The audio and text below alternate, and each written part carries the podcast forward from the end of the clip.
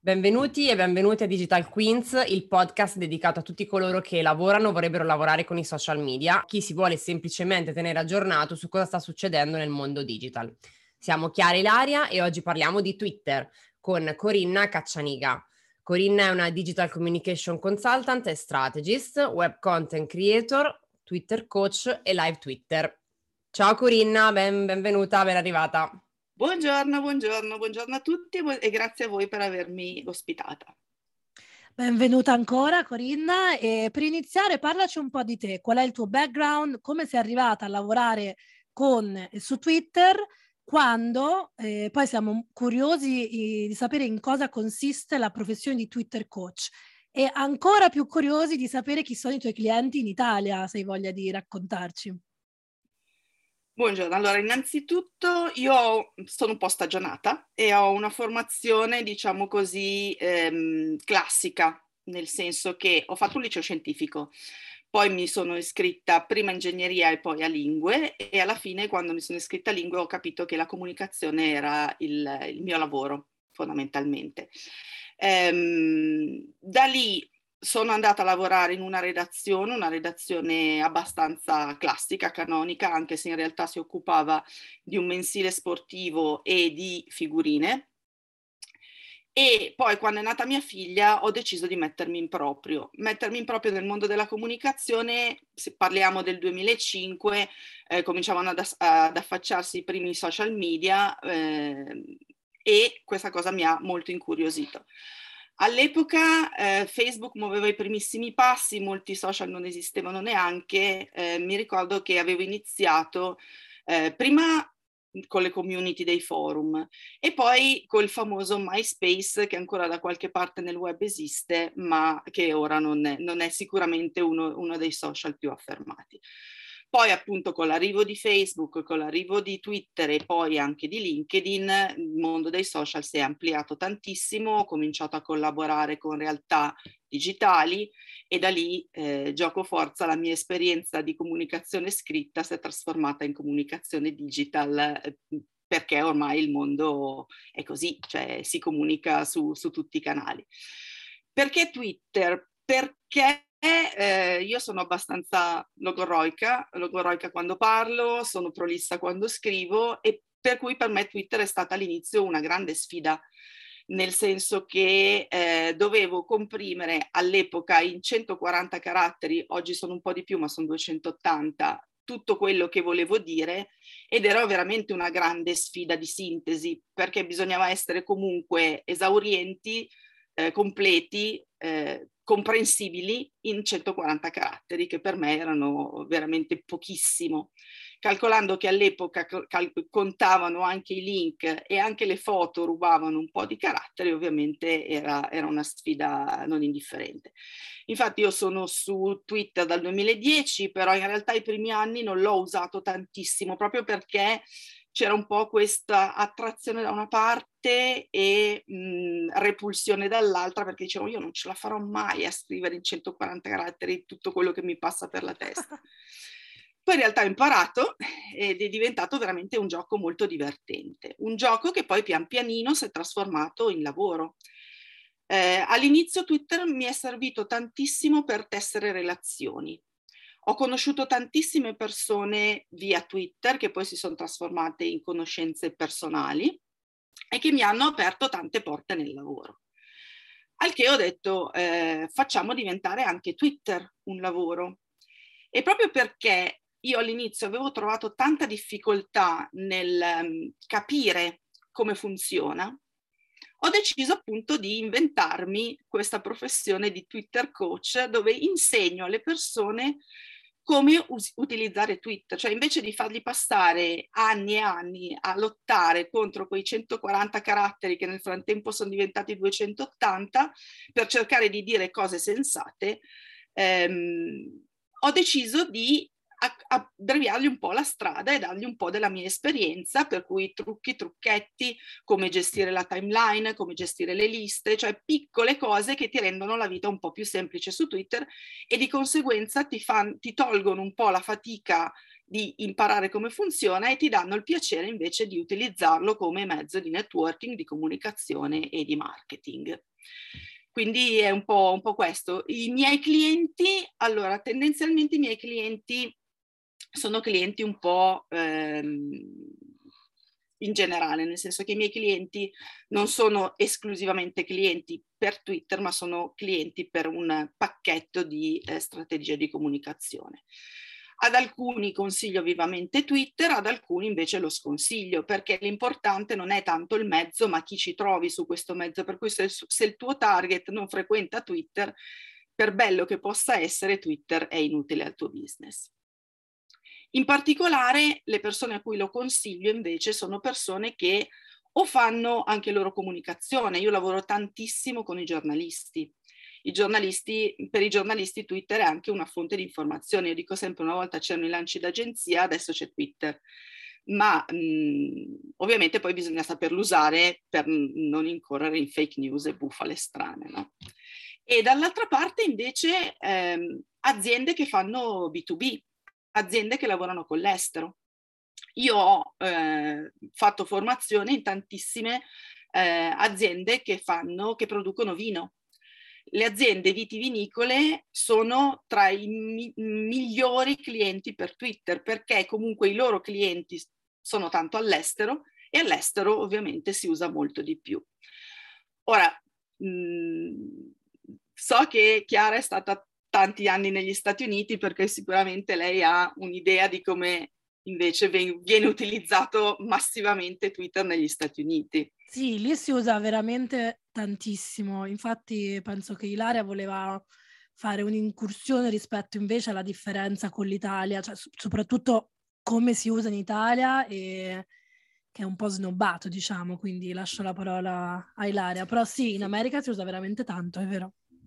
Sì, sicuramente c'è questa forte dicotomia tra appunto la comunicazione, diciamo, soprattutto americana e quella, se vogliamo, europea, ma nello specifico poi italiana. Eh, io ho ripercorso un po', allora io sono una delle, anche io una delle antesignane perché io sono online su Twitter dal 2009, quindi veramente da, da una vita e, mm, e, mi è sempre piaciuto moltissimo, cioè è stato forse il mio social preferito mm, per, per parecchio tempo e avevo anche dei discreti risultati, insomma, eh, parliamo veramente di una vita, di una vita fa, mm, non che abbia moltissimi follower, ne ho 7000, non tantissimi, però diciamo che comunque all'epoca ero una, avendo appunto fondato la community Instagram, eccetera, avevo insomma una, una visibilità e un, uh, anche una, un piacere nel, nello stare anche su altri canali, diciamo che dieci anni fa Corinna no, era tutto un po' diverso, quindi chi aveva un seguito e un ruolo, diciamo, nella community digitale aveva, faceva meno, molta meno fatica a crescere, a essere, diciamo, seguito e ritwittato e, diciamo, considerato, se vogliamo usare questa parola, anche se non mi piace molto per, per i social media. Um, poi cosa è successo? È cambiato un po' tutto, anche qua arrivato, sono arrivati cambiamenti, aggiornamenti, acquisizioni, algoritmi nuovi, quello che sta succedendo un po' in tutte le piattaforme, no? Uh, e quindi molto scontento, come, come, adesso siamo tutti scontenti di Instagram, qualche anno fa eravamo scontenti di Facebook, adesso siamo, siamo stati magari per poco tempo scontenti di Twitter. Eh, nel senso che io stessa vedo che ormai quando vado a condividere dei link, delle condiv- faccio delle condivisioni più o meno studiate, più o meno eh, diciamo interessanti, praticamente non ricevo più né un tweet né un like, da, né un retweet, niente, insomma da, da, da diversi, te- da diversi anni.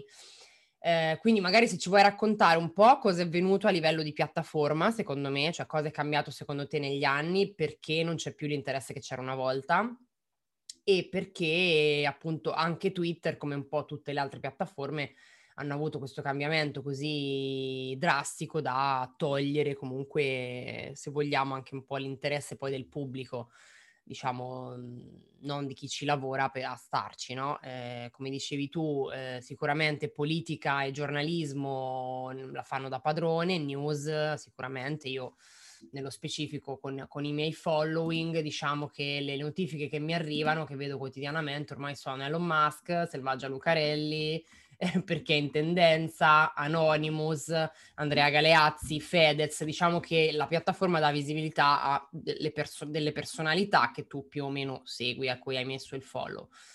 Lato menzioni, se vado sul mio profilo, siamo a una menzione del 2021 eh, a cui ero, sono stata invitata al Festival del giornalismo culturale di Urbino a parlare e infatti ho dei retweet, dei repost anche fatti molto bene da, dai ragazzi del, del, team social del festival, quindi ecco che era appunto un festival per giornalisti e di giornalisti. Eh, se scorro ancora più indietro ho qualcosa di un altro evento di Epli in cui ho parlato, parliamo di luglio 2021.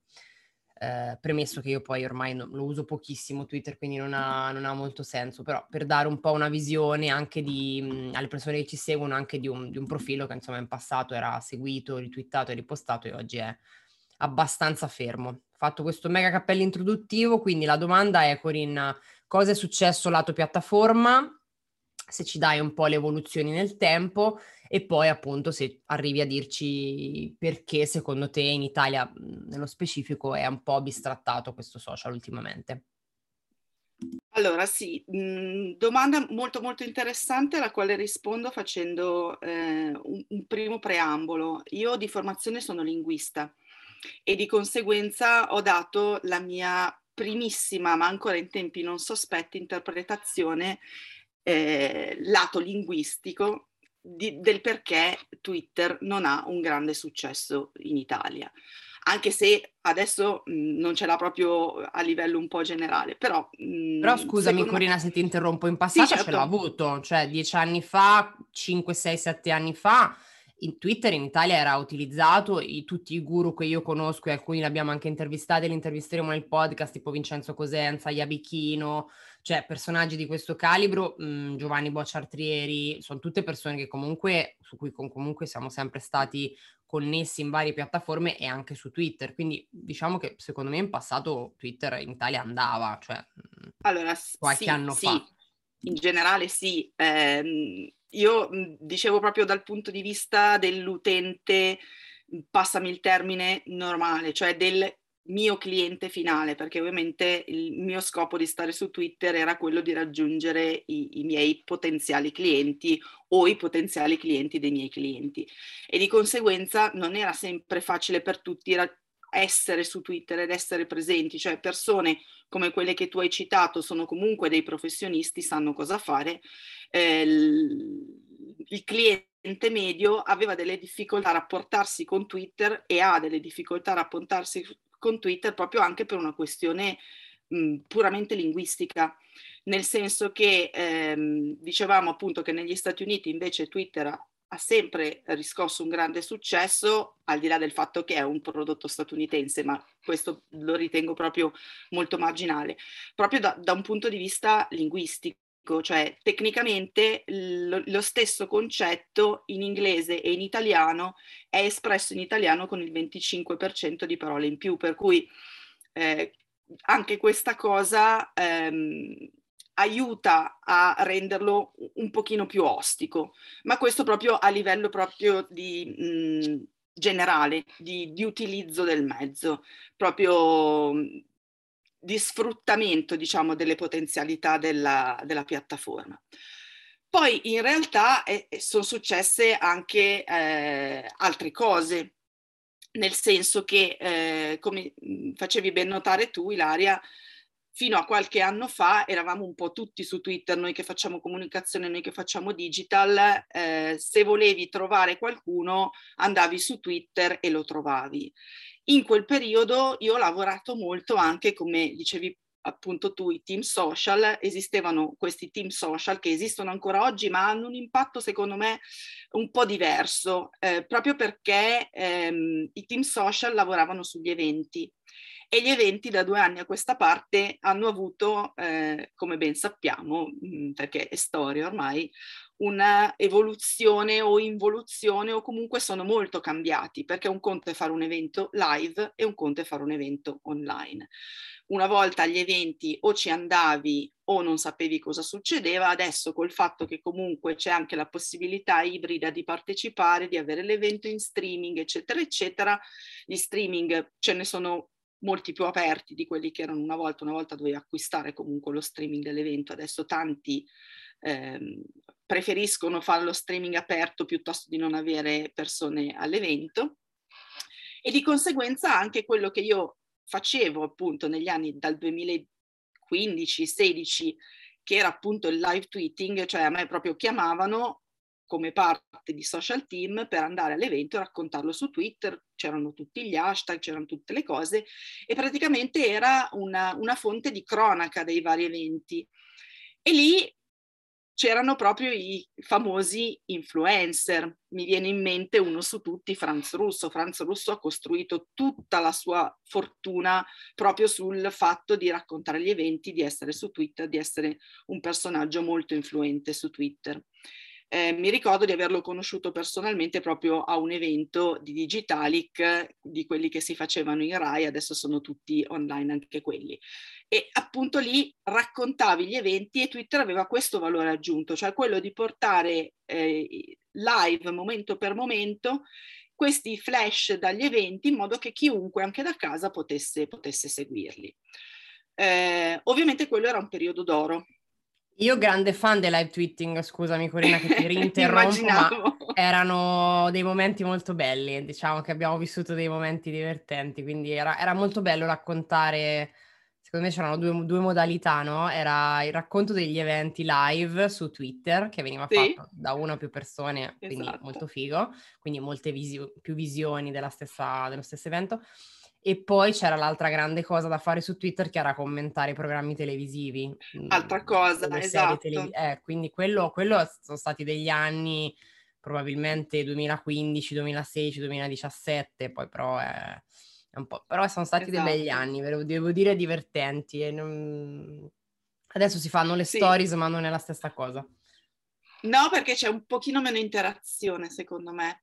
Con live tweeting c'era proprio una grande interazione. Io ricordo a un evento dell'osservatorio di storytelling dove oltre al raccontare eh, quello che stava accadendo sul palco, eh, c'erano anche tutte le sottoconversazioni dove ehm, non so, relatori che non stavano parlando in quel momento rispondevano ai tweet, per cui si creava una vera interazione. Poi ci si trovava magari al bar il caffè, ah, ma tu hai scritto quella cosa, cioè era veramente uno strumento di networking potentissimo in quel momento e poi ovviamente anche il, quello che si chiama second screen, cioè commentare i, i, programmi televisivi era veramente divertente perché tu comunque stando a casa raccontare, dando lì più che raccontare quello che accadeva in televisione era proprio dare magari una propria opinione. Ricordo live tweeting second screen di Masterchef, di X Factor, Sanremo. Sanremo aveva, aveva costruito tantissimo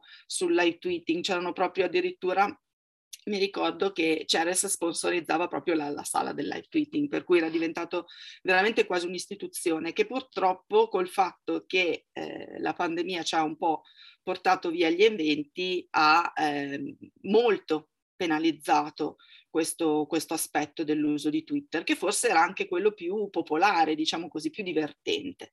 Adesso è rimasto un po' l'aspetto più tecnico, più professionale, ehm, forse anche meno divertente, per cui veramente o sei malato di Twitter un po' come sono io e allora hai comunque tutti i tuoi amici, le persone che sai che comunque dicono cose interessanti e li vai a seguire, oppure è sempre più difficile trovare appunto eh, filoni di comunicazione come, come erano quelli del live tweeting. Adesso diciamo così è più facile trovare magari tanta polemica.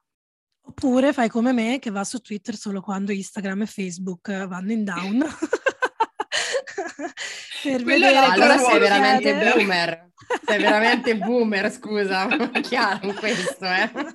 io per capire se veramente c'è qualche problema faccio così e sono sicura che non sono l'unica vorrei sapere da chi ci ascolta quando mi incontrate se è vero eh, oppure, sai, quando ci sono quelle cose eclatanti, tipo quando Twitter ha bannato Trump no? durante le elezioni, eh, oppure come ora. Infatti adesso abbiamo parlato tanto del passato, facciamo un bel salto nel presente e direi siamo all'alba dell'acquisizione bilionaria di Elon Musk di Twitter, no? E per chi vivesse su una nuvola e non lo sapesse, quindi Elon Musk, che è il CEO di Tesla e uomo più ricco al mondo, a fine aprile ha acquistato Twitter, un'operazione da 44 miliardi e insomma lui si è dichiarato molte volte uh, free speech absolutist, quindi lui è proprio per il free speech e libertà di espressione a tutti i costi. E questo cosa vuol dire? È un pochino, cioè da una parte è molto bello, dall'altra è un po' preoccupante perché come sarà la moderazione dei social media andando avanti? E questa è proprio una domanda che faccio a, a Corinna. Secondo te che impatto avrà davvero Elon Musk su Twitter? Cosa cambierà? E ehm, appunto la moderazione dei, dei, dei social secondo me è un aspetto molto importante, ma è veramente molto controverso sicuramente perché ci vuole proprio una, una linea guida, diciamo, che ne abbiamo parlato anche con Ilaria altre volte, che ancora in realtà non c'è, cioè la linea guida di cosa si può dire e non si può dire, perché, e perché sì e perché no, è veramente molto... Mh, mm, eh, insomma, è, è, difficilissimo secondo me da, riuscire ad avere un'opinione stabile su questo argomento. Non so cosa ne pensi tu, Corinna. Sì, diciamo che è un argomento davvero, davvero, davvero eh, complicato perché non è facile stabilire a priori che cosa va bene e che cosa non va bene. Io sono un po' del partito del buon senso, per cui cose che magari in certe situazioni eh, possono funzionare, in certe altre magari è meglio non eh, esprimerle. Però ovviamente non è facile a priori eh, stabilire caso per caso. Mm, c'è chi utilizza l'intelligenza artificiale, ma l'intelligenza artificiale, per raffinata che sia, ha ancora eh, qualche piccola lacuna dal punto di vista proprio della sensibilità umana.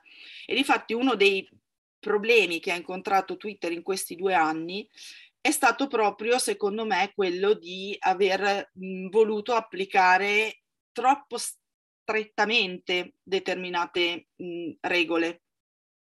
E poi ci siamo trovati appunto con un Elon Musk che dice ok, non mi sta più bene come state gestendo questo social, me lo compro tra l'altro uomo più ricco del mondo, ma ha dovuto anche lui fare un finanziamento.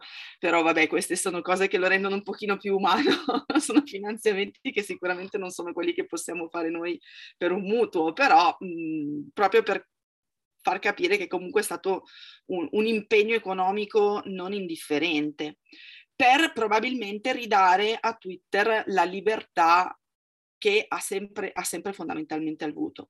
Vi faccio un esempio su me stessa.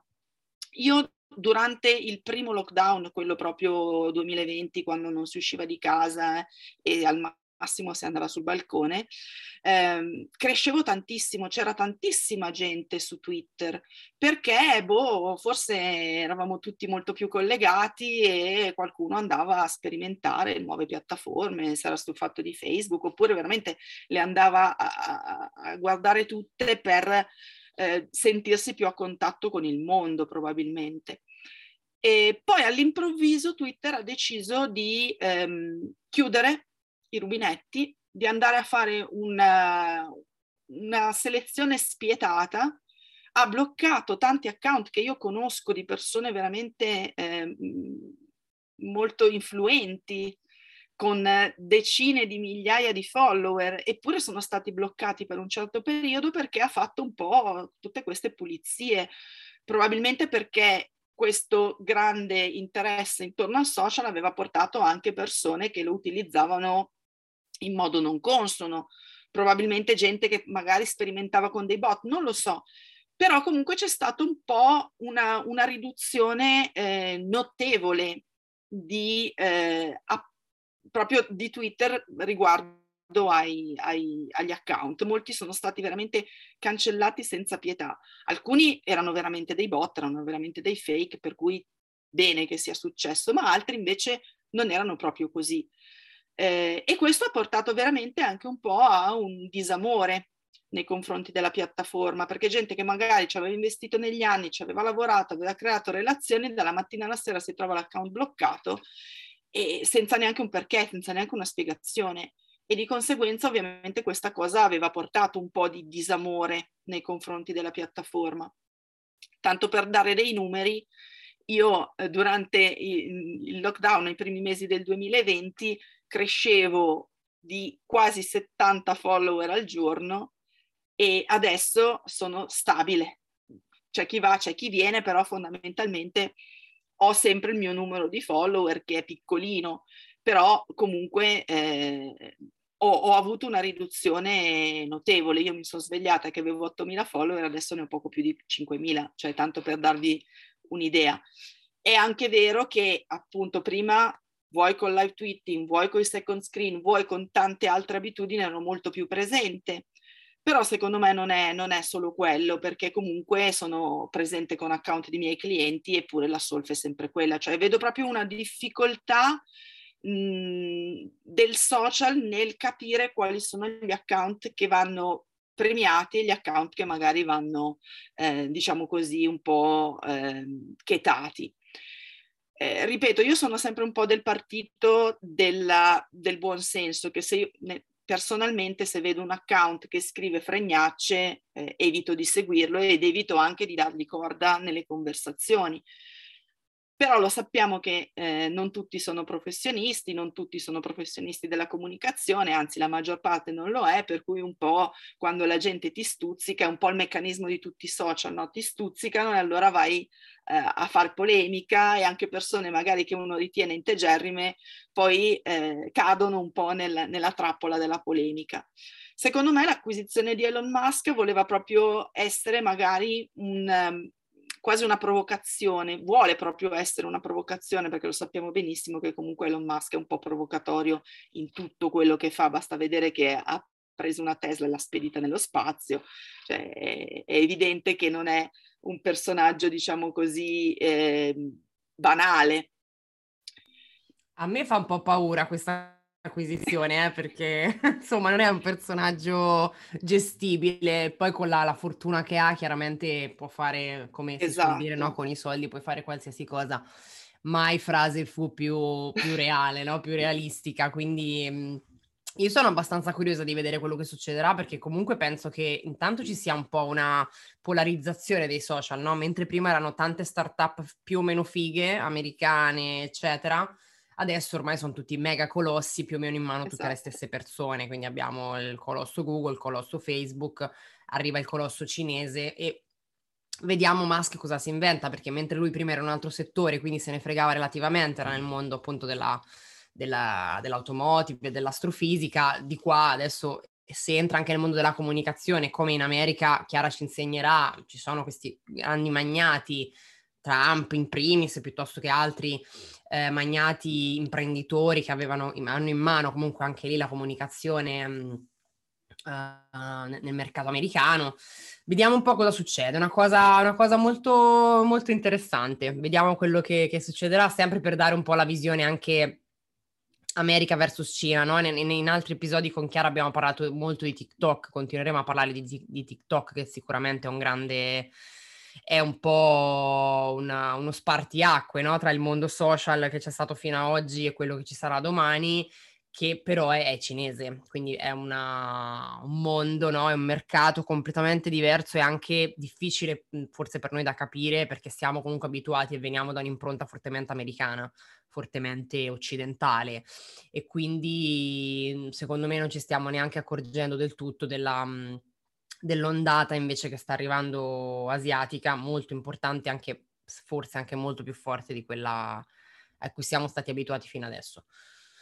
Chiudo questo cappello per passare la, la, palla a Chiara che ci fa un po' il suo solito escurso sui numeri, quindi come va Twitter, che, che target c'è adesso, eccetera, in Italia.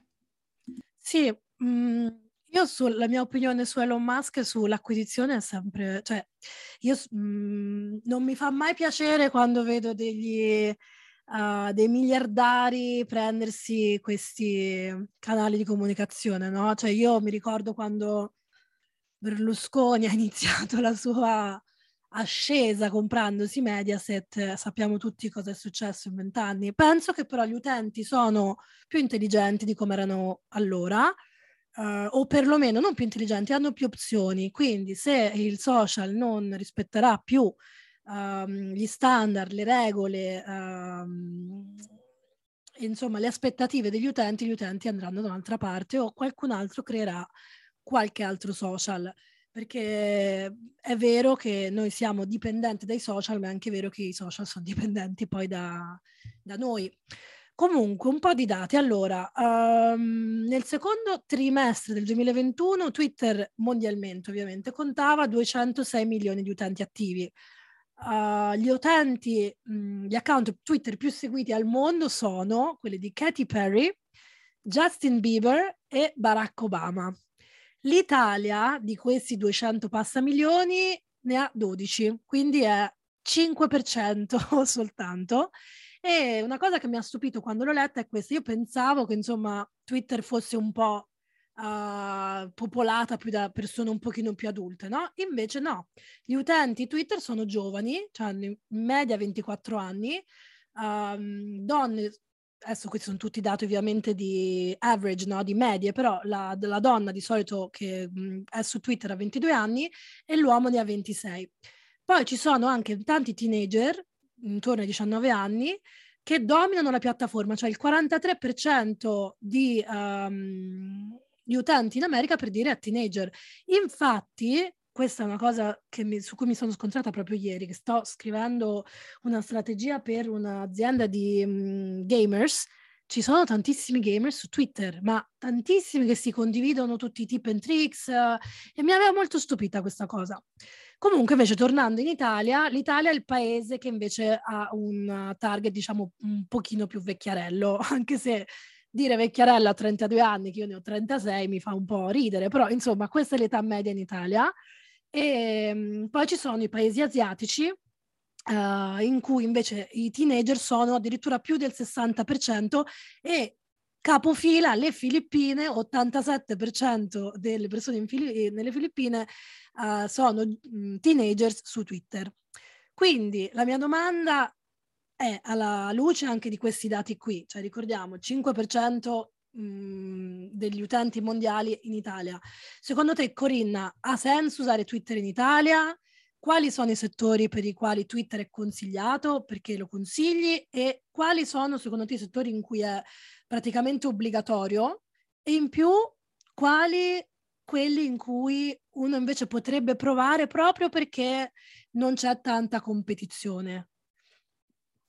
Allora, sì, eh, uno su tutti, chi fa comunicazione, chi fa informazione non può non essere su Twitter, perché fondamentalmente tutta la comunicazione, tutto quello che succede nel mondo passa da lì. Eh, noi dobbiamo avere una visione di Twitter come un, una cosa a cui hanno accesso tutti tutti, coloro che hanno una connessione internet, per cui noi possiamo amabilmente chiacchierare su Twitter con persone che stanno dall'altro capo del mondo, come è su tutti i social fondamentalmente, anche se Twitter ha questo, diciamo così, vantaggio del fatto che se io seguo un hashtag posso interagire anche con persone che non sono necessariamente miei follower o che io non seguo.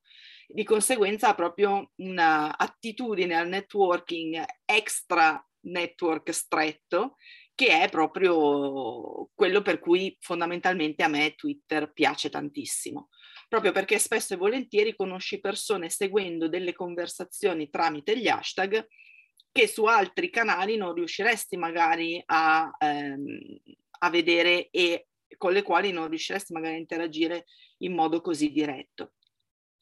Per cui sicuramente chi fa informazione seguendo hashtag adatti fatti e corretti, gli hashtag di tendenza piuttosto che hashtag su ehm, personaggi, informazioni, eh, cose che uno vuole sapere, riesce a farsi una buona idea di quello che sta succedendo non solo nel nostro orticello ma anche nel mondo. Ovviamente poi si possono fare selezioni anche per lingua e di conseguenza uno può anche selezionare le informazioni che gli arrivano eh, se dal mondo, se dall'Italia o, o, o da dove.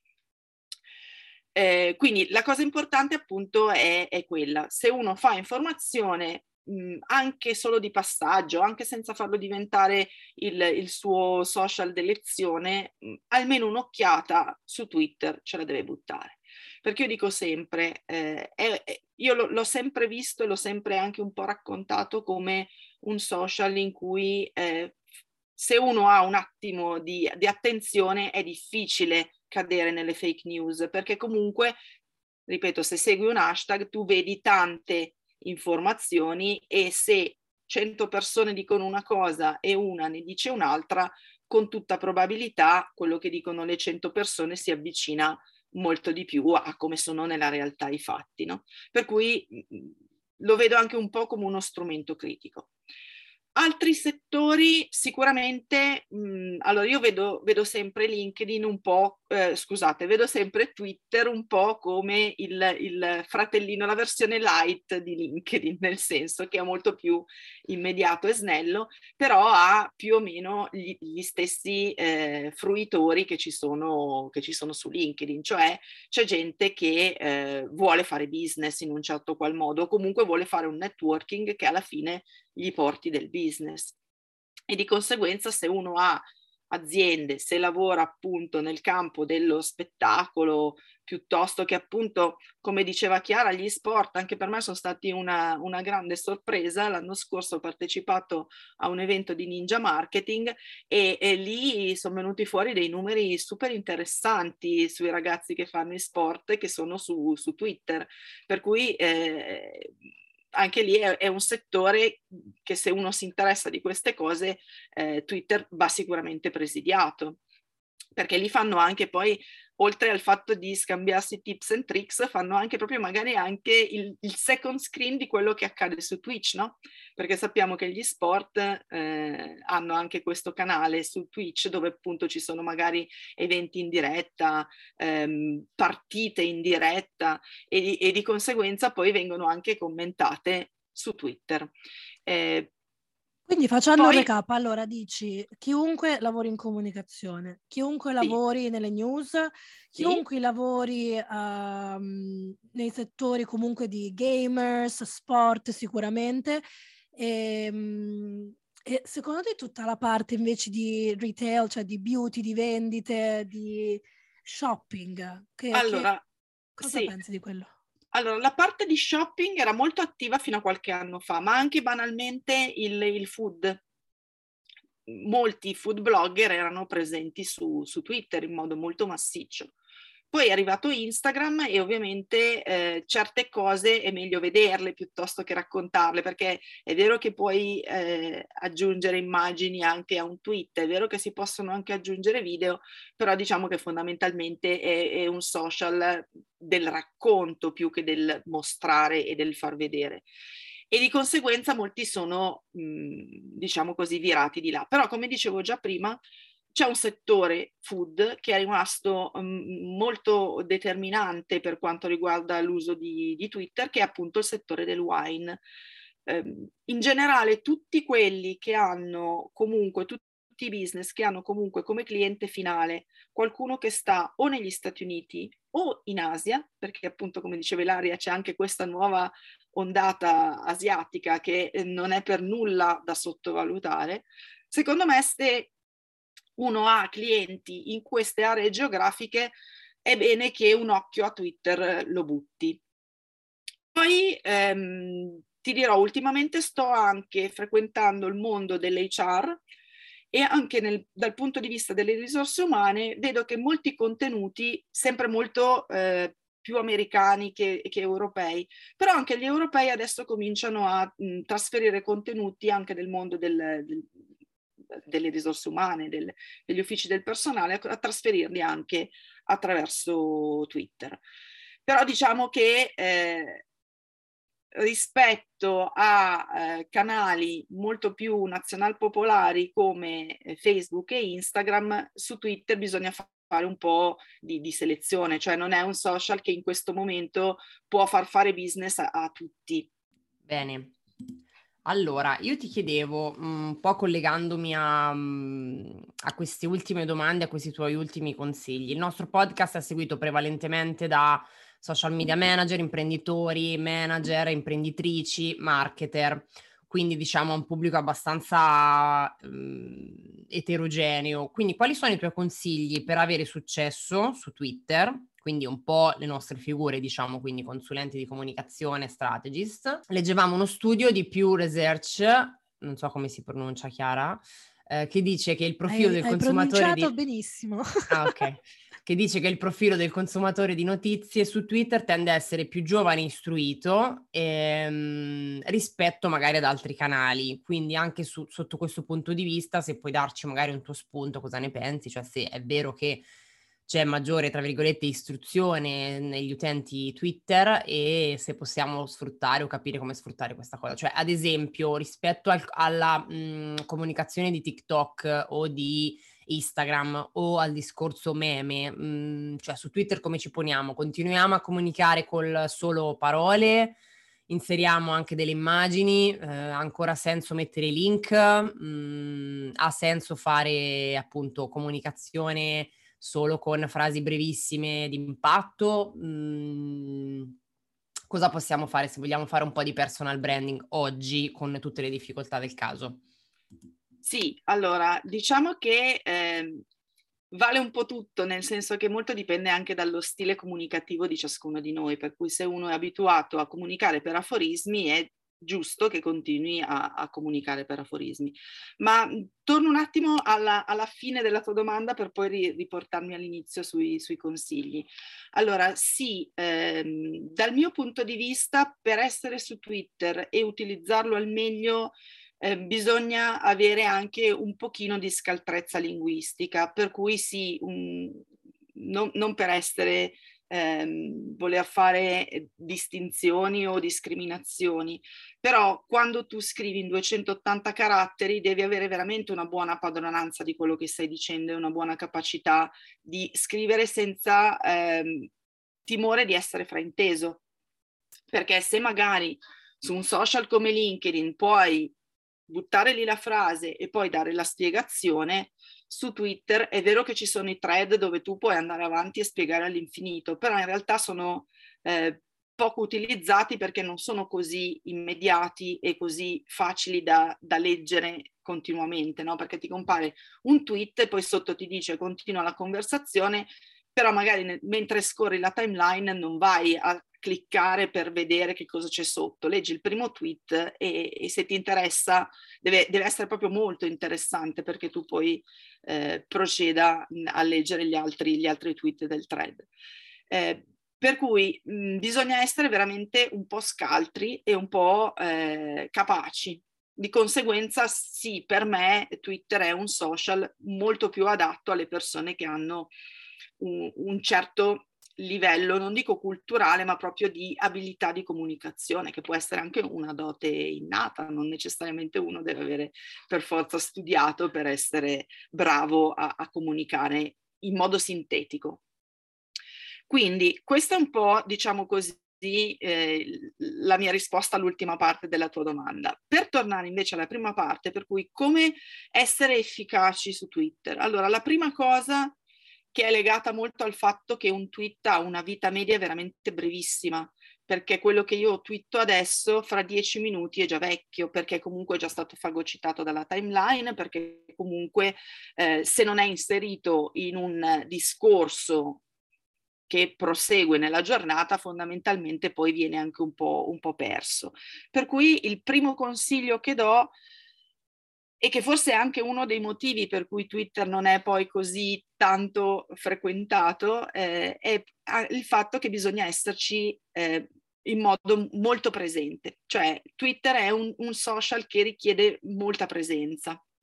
E presenza non vuol dire solo programmare contenuti, ma vuol dire anche esserci vedere chi vede i tuoi contenuti, interagire con chi eh, ha, ha interagito con i tuoi contenuti oppure interagire con contenuti di altri e questo sicuramente è, è, un po' dispendioso, per cui o ne fai un business come ho fatto io e allora puoi stare quotidianamente su Twitter oppure mi rendo conto che diventa un po', un po complesso e complicato. Però mai paura perché ci sono comunque del, degli strumenti che ci, che ci, aiutano. Io quando faccio i corsi per i giornalisti, questo è un po' la, la mia, il mio cavallo di battaglia, no? quello di dare un po' dei consigli pratici per non perdersi nulla su Twitter e poi per essere abbastanza efficaci senza bisogno di eh, accendere il computer e stare su Twitter dalle 9 alle 19 per intenderci.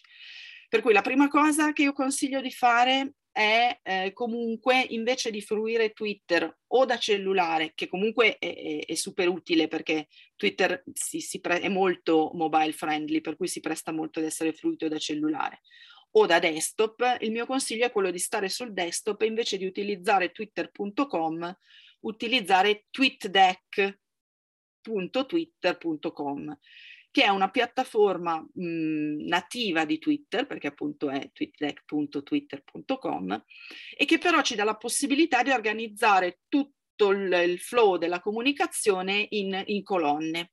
In queste colonne possiamo metterci sia un hashtag di riferimento, per cui possiamo vedere tutto quello che viene detto riguardo a quell'hashtag, piuttosto che possiamo metterci un profilo da seguire, una delle nostre liste, però abbiamo tutto sotto controllo di sguardo, cioè con uno sguardo noi vediamo più o meno quello che succede in tutto il nostro mondo Twitter oppure in tutto il mondo Twitter che ci sta interessando in quel momento. Questa è una cosa che usavo tantissimo appunto per fare i live tweeting perché li vedevo sia l'hashtag del, dell'evento che le mie notifiche, che le notifiche magari del, dell'account dell'evento, in modo da poter essere eh, sempre attenta e, e, sempre informata di quello che stava succedendo, non solo di quello che stavo twittando io, ma anche di quello che stavano twittando gli altri. Che è una cosa che ovviamente fruendo da cellulare o da desktop un po' ti vai a perdere perché o segui una cosa o segui l'altra o segui l'hashtag o vedi le tue notifiche. No? Per cui questo secondo me è uno strumento vitale per sopravvivere al, al flusso di informazioni di Twitter. E poi ce ne sono tanti altri, mh, vi dico solo una cosa proprio così ve- velocissima che eh, mentre appunto tra il 2018 e il 2020 Twitter aveva un po' chiuso le porte alle applicazioni di terze parti, adesso è notizia proprio del, degli inizi di quest'anno, degli inizi del 2022, che ha fatto delle partnership con delle applicazioni di terze parti che permettono anche di fare un po' di monitoraggio, di vedere anche un po' come sta andando il tweet, eh, di leggere i thread in modo più eh, friendly, in modo più, più facile.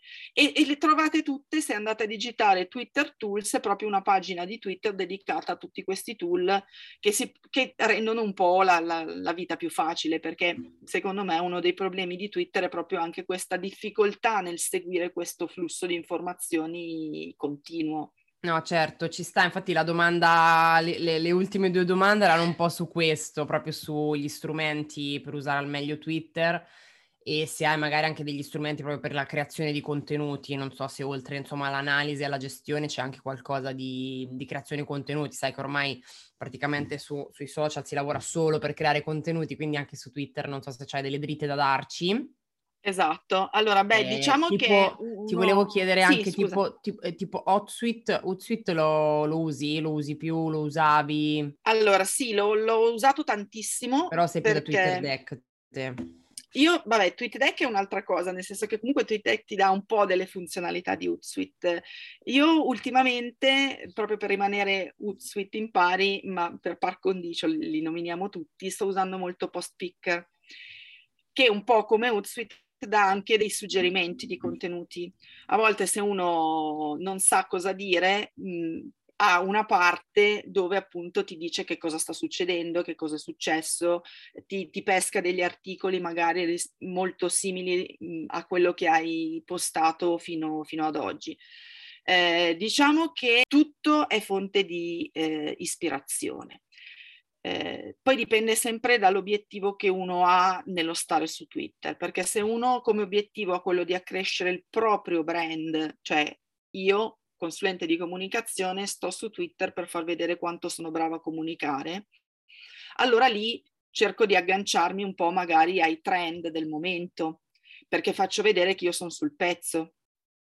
Se invece magari ho un obiettivo più specifico di andare a pescare proprio persone che fanno un determinato lavoro perché il mio business eh, fornisce servizi o prodotti proprio in quel settore, allora farò una ricerca più per argomenti specifici di settore, per cui non so se so che c'è un evento che ha un certo hashtag, seguo quello per vedere chi interagisce, per vedere se lì in mezzo ci possono essere dei potenziali clienti, dei lead piuttosto che, non so, vado a, a, scegliermi degli argomenti. Un'altra cosa su cui si può lavorare, a prescindere da, da quello che uno fa, è proprio il, l'hashtag di tendenza, perché sappiamo che nell'hashtag di tendenza lì c'è tanta gente che ci gira intorno, eh, tipo ieri eh, molto d'attualità è togli le mutande dalla faccia, che era quello basta mascherine, il primo maggio si tolgono le mascherine, per cui tutti twittavano a questo proposito.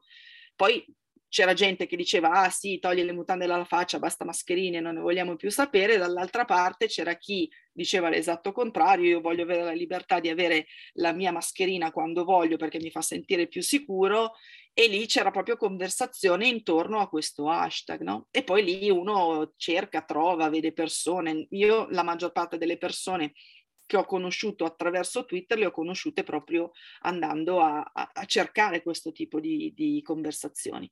Diciamo che appunto per risparmiare tempo strumenti come Hootsuite come Postpicker dove ti danno anche dei suggerimenti di contenuto sono eh, molto molto utili. Un altro strumento che utilizzo, che però eh, utilizzo un po' eh, da, da, tramite, eh, è Feedly, che ti dà un po' eh, l'idea di... Facciamo lo spelling perché tante volte mi, mi, mi, mi, è stato detto, ah però non ho capito qual è. Fai, fai, puoi fare lo spelling di quest'altro strumento? Di post picker?